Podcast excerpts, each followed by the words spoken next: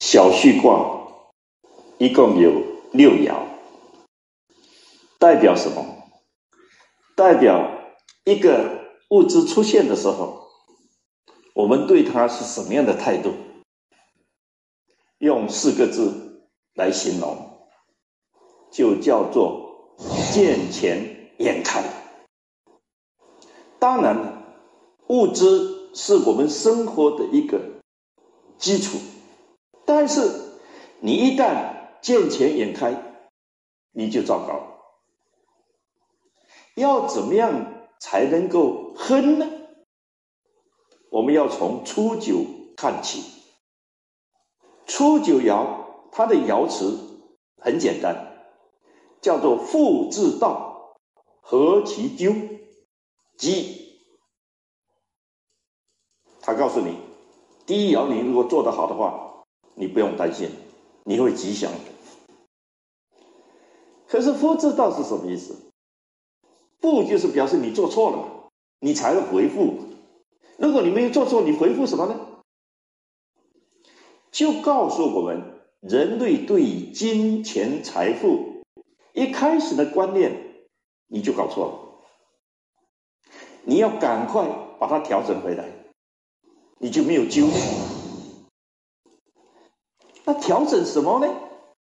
其实我们可以这样解释，就说一个人从小的时候，让他对金钱有正确的概念，让他对财富有正确的认识，这样的话比较容易亨通。我们都知道，自己要走上储蓄的道路，叫自道，很简单嘛。人要自给自足啊，人要为自己负完全责任呢。所以你必须要培养几个基本的习惯：勤劳、节俭、朴实、安全。这就叫做自道。你从小就告诉小孩，人要勤劳，你就不用怕没有饭吃。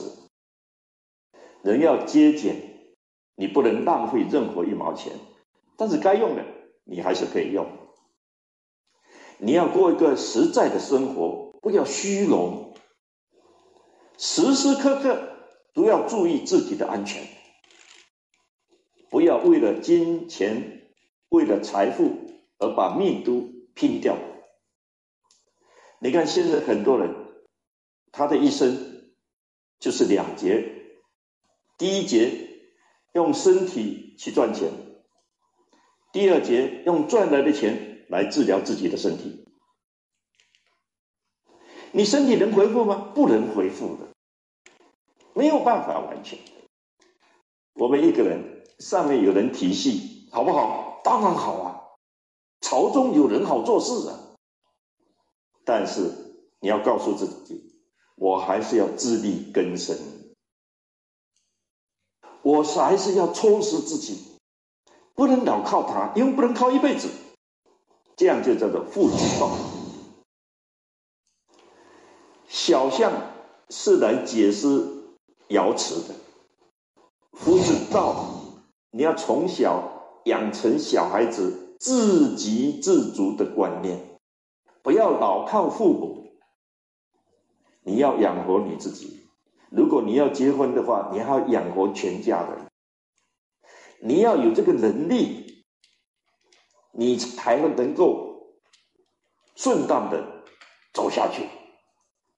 这种意义本身是很吉祥的，所以一定要复制到，就这个道理。早在两千多年前，孔子就告诉我们：“君子求诸己。”小人求诸人，即是说，君子应当具有自力更生的能力。